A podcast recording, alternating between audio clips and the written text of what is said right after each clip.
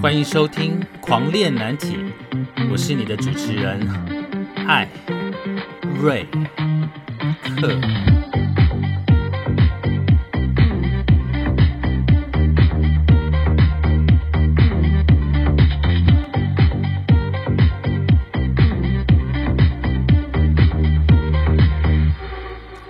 我们聊难题，聊青春，聊叛逆，聊出柜。从躲警察的那个年代，到现在同婚的多元文化，让艾瑞克来告诉你，这个世界多么的有趣。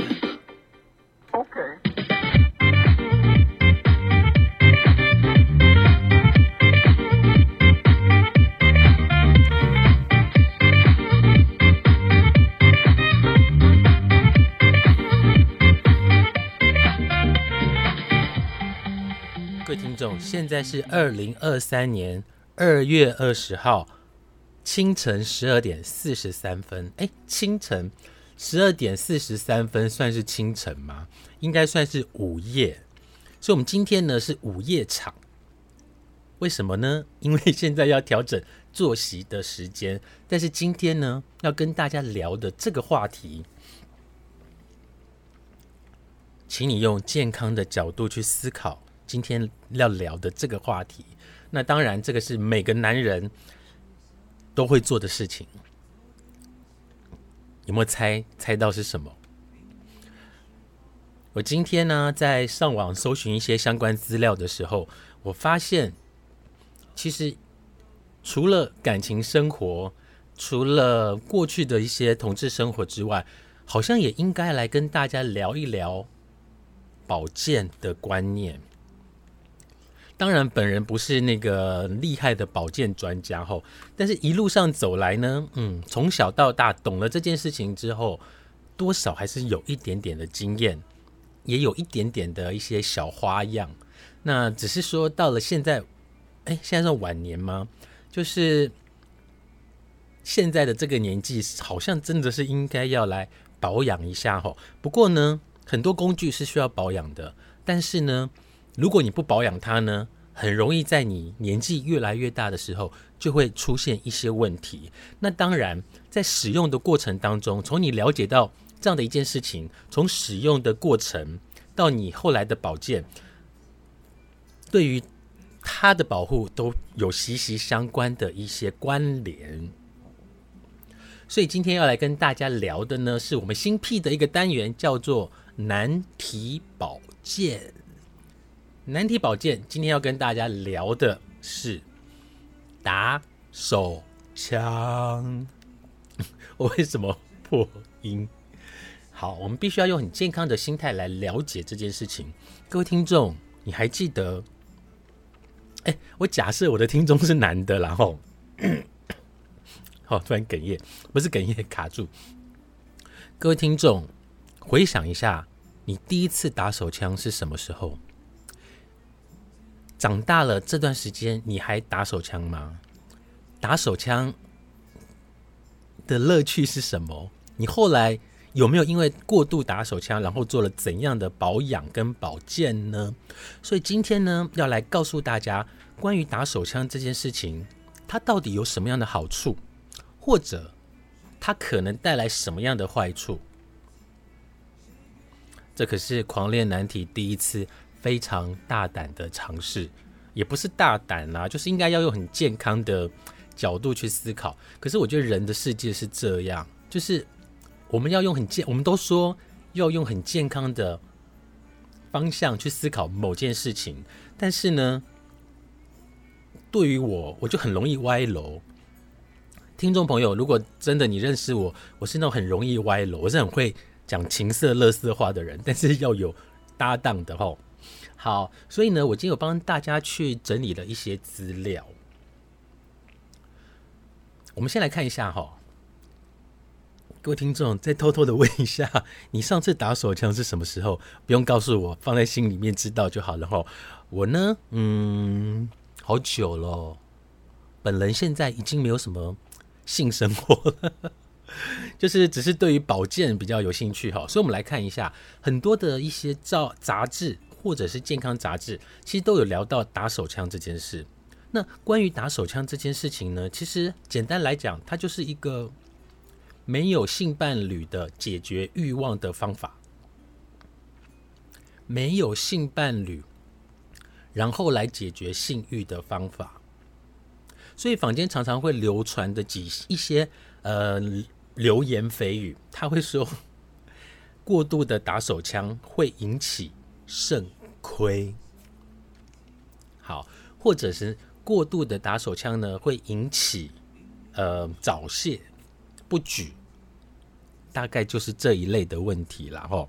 但是我们也听过有医生讲说，一个男人一个月要射精。二十一次，你们有听过这个说法吗？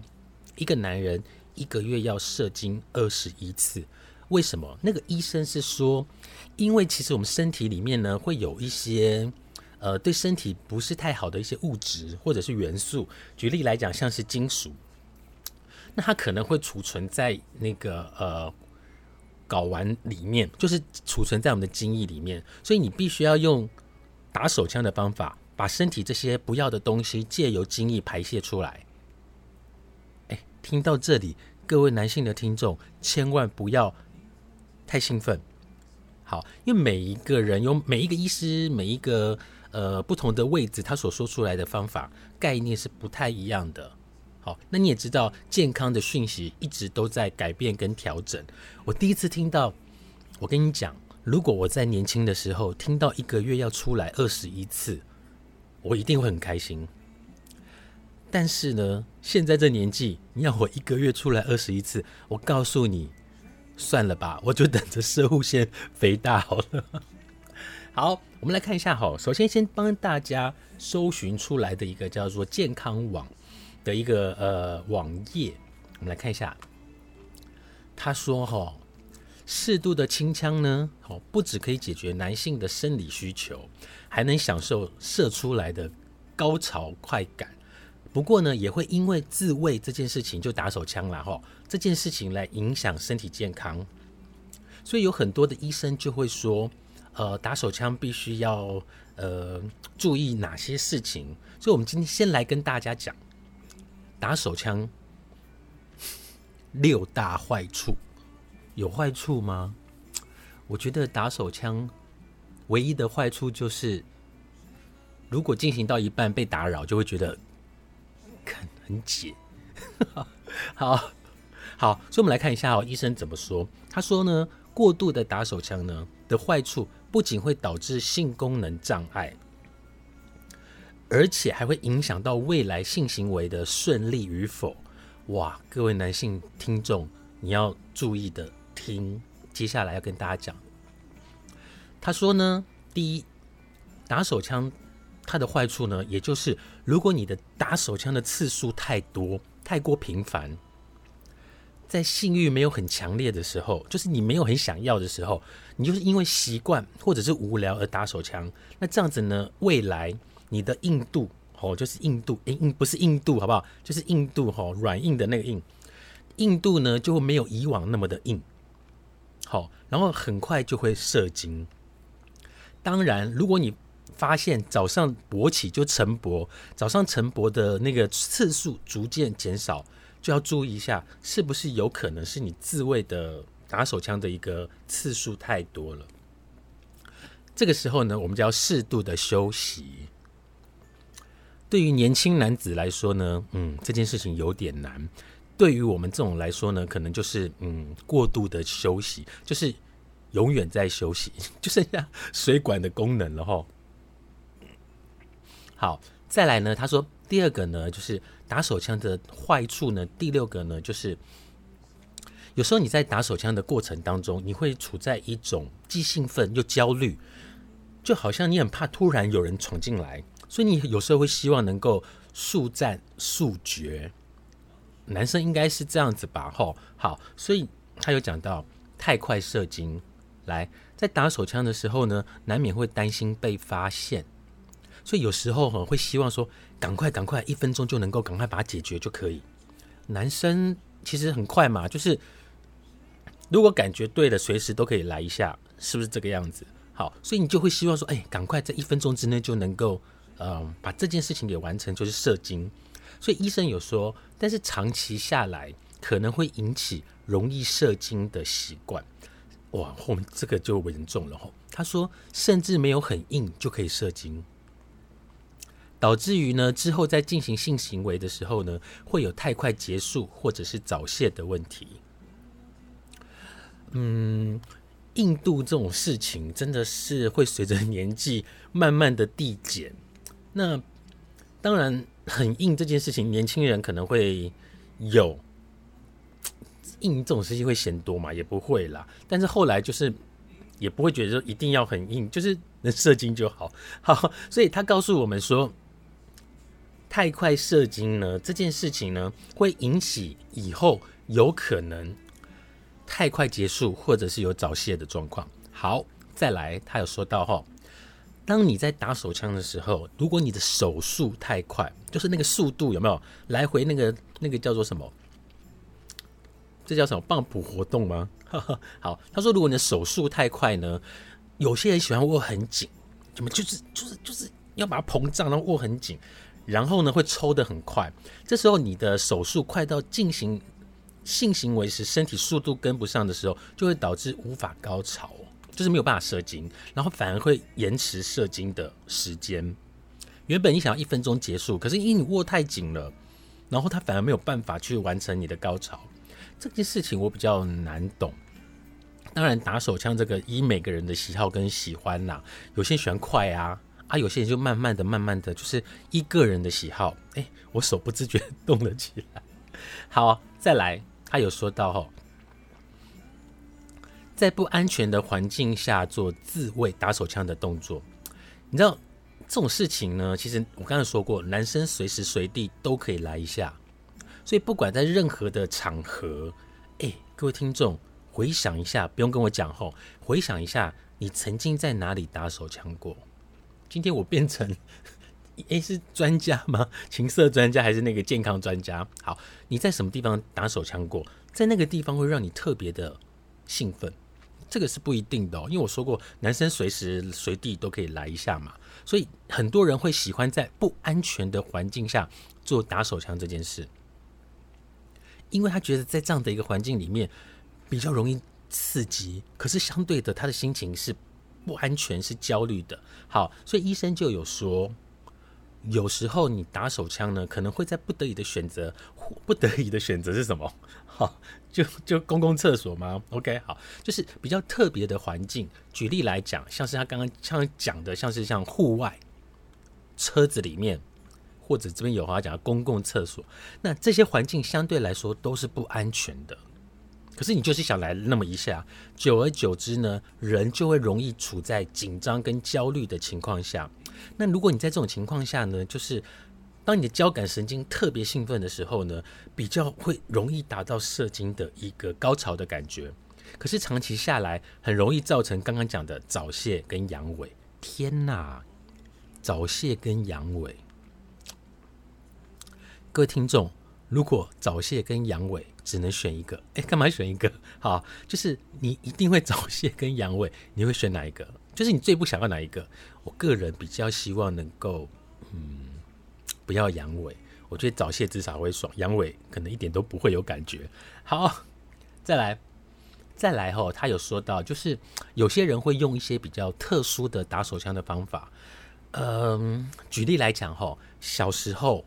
我们应该都有一些经验，就是当我们在开始成熟的那个过程当中，我们不是很了解，我们在自我探索的时候，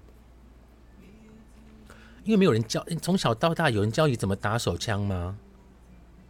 嗯，我没有人教，但是这种是生物本能。不过我跟大家讲，我在国中的时候啊，有一次，呃，从学校放学回家，从学校放学回家。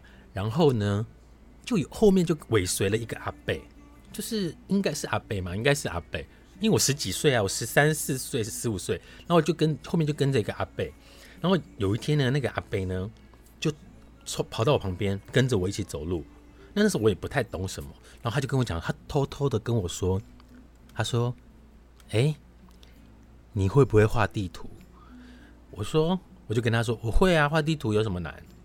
长大之后，我才觉得，我才知道说，哦，原来画地图有另外的一个意思。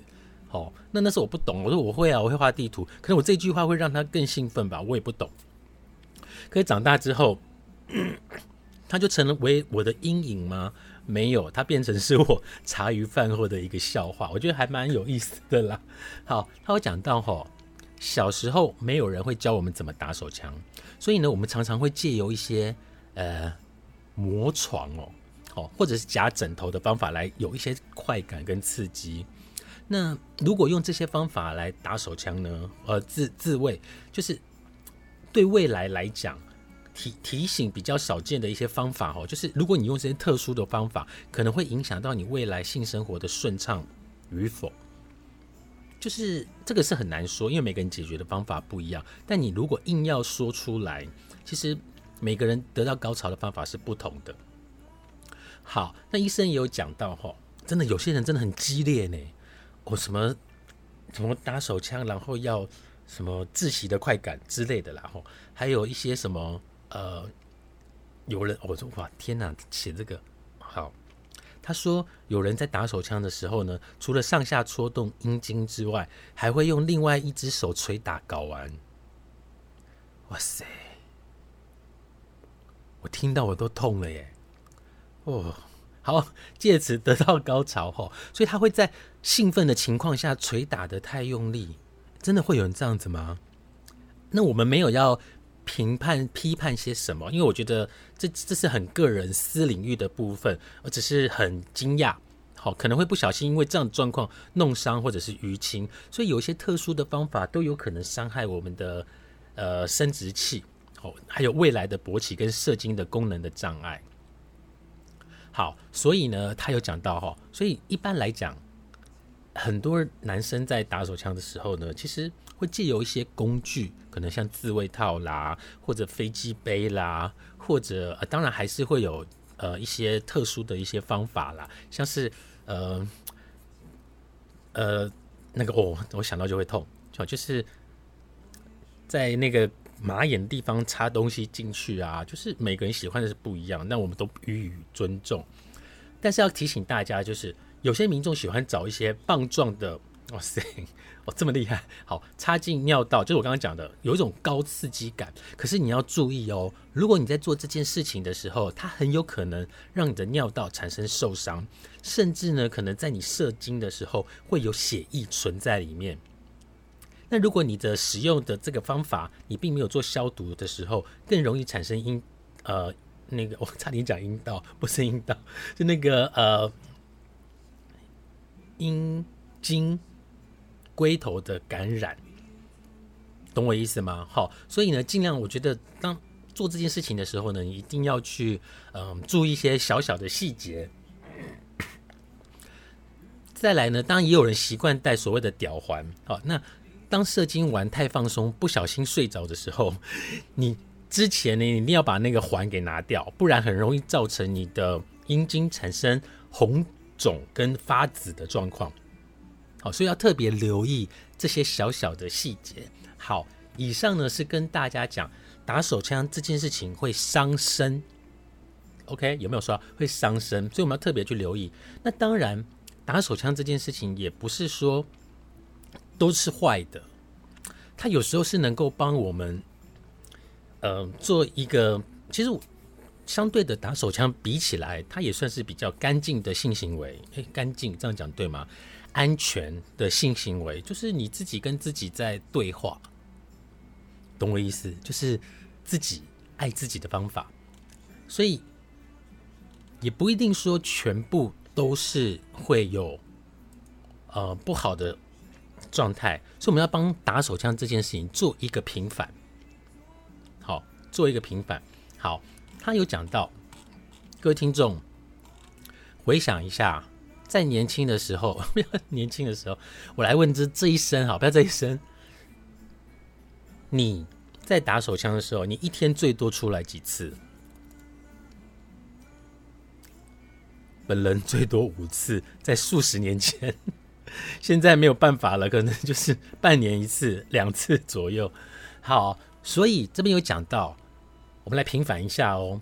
因为在疫情大爆发的情况下，我们要避免人跟人的连结，所以在这两三年，其实我相信大家因为疫情的关系，大部分都是自己来，好，大部分都是自己来。所以如果从科学跟医学的角度来看，其实打手枪它除了刚刚讲那些坏处之外，其实我们放放松的一个方法来思考，打手枪这件事情有你意想不到的好处。诶，今天呢，我们提出来六个来跟大家分享跟聊一聊。好，首先呢，这边有讲到哈，打手枪的六大好处呢，当然就是你一个人，呃，就可以做得到。或许你可以两个人、三个人，哎，那干嘛还聚在一起打手枪也不错啦，就是有不同的一个乐趣。这边有讲到，医生有强调吼，就是在打手枪的部分会有六六大好处，哎，也是六大哦。第一个，他说。打手枪这件事情能够释放自身性的压力，OK？因为男生在缺乏做爱的对象的时候呢，他没有办法规律性的性交，它其实它里面的精虫是会累积的。那大家有没有听过？常常听到一句话叫做“精虫冲脑”，真的就会让你的弟弟去左右你的大脑思思维哦。所以这边有讲到。累积的精虫呢，会在潜意识里面形成性的压力，所以你的大脑就会想要有一种性的冲动，所以你就随时随地呢就可以来一下。好，最好的方法，呃，最好的、最方便的地点是哪里？最方便的地点当然就是公共厕所啊，因为而且就刚刚讲的，如果你在一分钟解决的话，哇塞，那整个就是，我为什么要用哇塞呢？就是，嗯。嗯，可以释放自身性的压力。OK，好。那第二个呢？这边有讲到吼，这件事情不会破坏人际关系。为什么？因为今天这件事情并没有去影响到别人，或者是干扰到别人，所以这件事情他 DIY 只是做自己想要做的事情，所以不干任何人的事情，所以也不会对自己产生一些压力。当然也不会对别人产生压力，因为你没有要找别人帮忙嘛。好，所以不会在性这件事情呢，呃，去影响到周围的人。好，所以这件事情是自己来，所以它不会破坏人际关系。当然，如果你做这件事情是盯着别人看，那就肯定有性骚扰的疑惑、疑问了哈。第三个呢，他有讲到。拿手枪这件事情能够疏解压力，我非常认同。就是我们一般男生在工作时候，白天压力真的很大，那回到家呢又难以抛下困扰，就是你会有一些焦躁啊，或者是没有办法静下来的这个状态。所以你又不想，你又不想说，呃，整个晚上为了这件事情不能入睡。所以有些人在睡前会有个习惯，就是在睡前呢先打一枪。他会觉得好像比较好睡，可是呢，也有些人是，哎，打完之后他精神更好。所以你说每个人状态一样吗？嗯，我觉得状态是不一样的。但重点是你自己有得到疏解这件事情比较重要。好，第四个呢，他有说到，拿手枪这件事情可以减少你跟另一半的床事之间的不愉快。嗯嗯，我还蛮认同的。为什么？你知道，呃，我觉得两个人刚刚在一起的时候，彼此互相吸引，当然性的魅力是绝对有的。可是相处了一阵子之后，哎，大家已经有了感情，当然，但我觉得这不能骗人呐，就是性这件事情会逐渐减少，就是。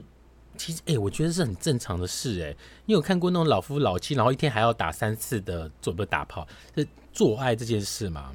也没有啊。但是你知道，这是一种感情的一个升华。所以，如果你真的想要，然后你也不要有压力的情况下啊，就是自己看片打手枪啊，啊，不就是这样吗？好，就是不要把这件事情看得太严肃。好，那当男生兴致勃勃的时候，却被另外一半拒绝，那当然两个人就会吵架啊。不是这样子吗？阿姨就改给 keep 怕怕，要不就解决了。好，就是就解决了。好，再来，哇塞，第五个很好笑嘞。他说，打手枪这件事情有助社会治安。为什么？他说，从社会安全的角度，如果男生有打手枪的习惯呢，当你欲望高涨的时候，借由打手枪当下就可以解决了，你就不会去有伤害别人或者是一些呃不好的事情发生。嗯，其实蛮有道理的，就是打手枪有助社会治安。嗯，我举双手赞成。好，再来第六个呢，他说。打手枪这件事情呢，有助心平气和跟理性的评估决策。我不知道很多听众会不会有这个状况哦，就是当你欲望高涨的时候，你就又要忍着，就是你要停机四十天，何必呢？那你这满脑子不都是在思考这件事？那如果你真的就在当下就把它射出，那因为在瞬间你的消耗很。大的一个能量，你的体力也耗消了，那你的膨胀的气球呢也消了。好，那这个时候呢，你反而能够静下来去思考一些事情，你比较能够静下来去决定一些很重大的事。所以要决定重大的事情之前，先打手枪吗？诶，好像也不是这样解释，但的确，当你心静下来的时候，比较能够去解决一些重大的事情。所以今天跟大家分享的就是。打手枪这件事情到底对身体好还是对身体不好？我们有给大家两个个案，一个两个一个方法，呃不两个一个解读，一个呢就是打手枪会伤害身体，为什么？跟另外打手枪它有什么样的好处？所以我们都帮大家去思考。了解说，哎，打手枪这件事情，每个人观点是不同的，但是在不影响别人的情况下，我个人蛮鼓励这件事。新陈代谢也是一个非常好的理由啊。好，狂念难题呢，今天第一次做了难题保健的一个内容。好，那未来呢，我会跟大家分享更多难题保健很重要的一些观念。非常感谢大家今天的收听，《狂练难题》，下次见，拜拜。